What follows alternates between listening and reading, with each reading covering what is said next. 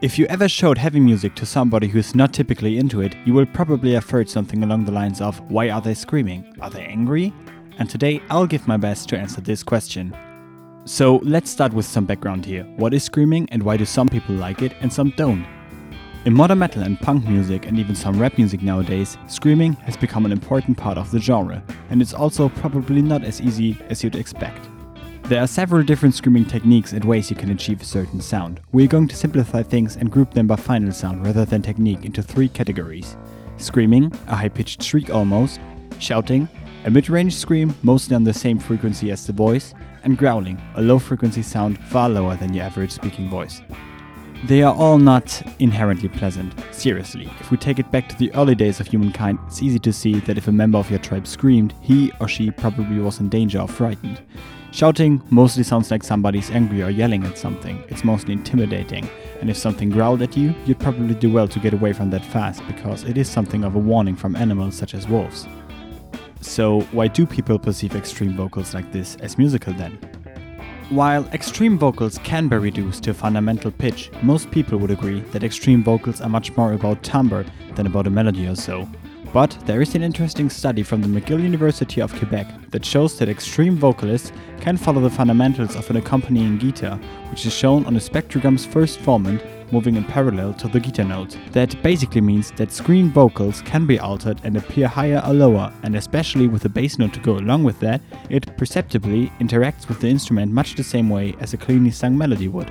The study concludes that the traditional Western notation system is simply not suited for such vocals, and you can see this as there is no agreed upon way to notate scream vocals, and it's mostly not even attempted. The only thing that we can reliably notate about these vocals is the rhythm, which would be a disservice to the complexity that actually goes into it. But there's more to scream vocals than even that, I think. It has to do with the emotion that can be conveyed with it in combination with music. Earlier, I compared the types of extreme or harsh vocals to a specific situation, but that's simplifying it, as humans can scream and shout for many reasons, so let's get into those. Overall, I think it's safe to say that all extreme vocals have something in common. Compared to clean vocals, they sound more harsh and are usually louder in volume or more prevalent in the mix. So I think the comparison is fair, that those vocal styles are to clean vocals what a distorted guitar is to a clean one. There are seamless transitions between the styles, and they can generally communicate the same feeling of aggression, but are very versatile and can be used in a nuanced way to communicate more specific emotions. And especially for that, context and timbre of a given voice are so important. Of course, your perception of music is subjective, but I'll try to show you two examples of harsh vocals that don't just sound aggressive, but convey a bit more in the context of lyrics and the accompaniment. First, there's the opening to Make Them Suffer's album Old Souls. The song is called Forward. Listen to this part and try to observe how it makes you feel.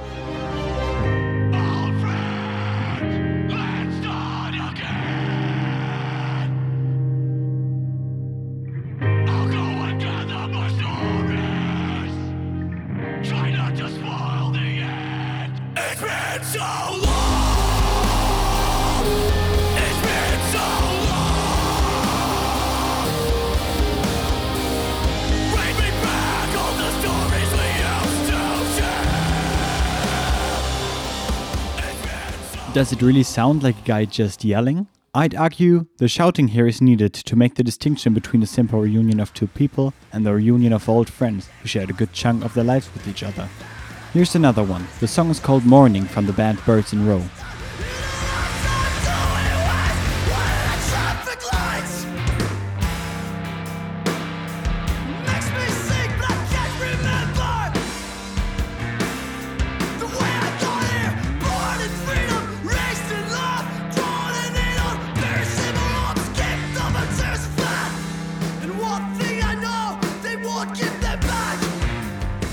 For me, the screaming is not just blind aggression, it's the element separating the observation of a fact from being frustrated by it.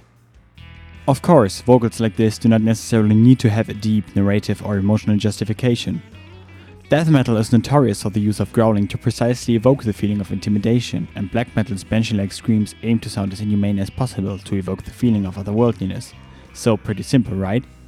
The point is, as a songwriter, don't underestimate what a huge arsenal of sounds and timbres you gain by being open about utilizing screamed, shouted or growled vocals.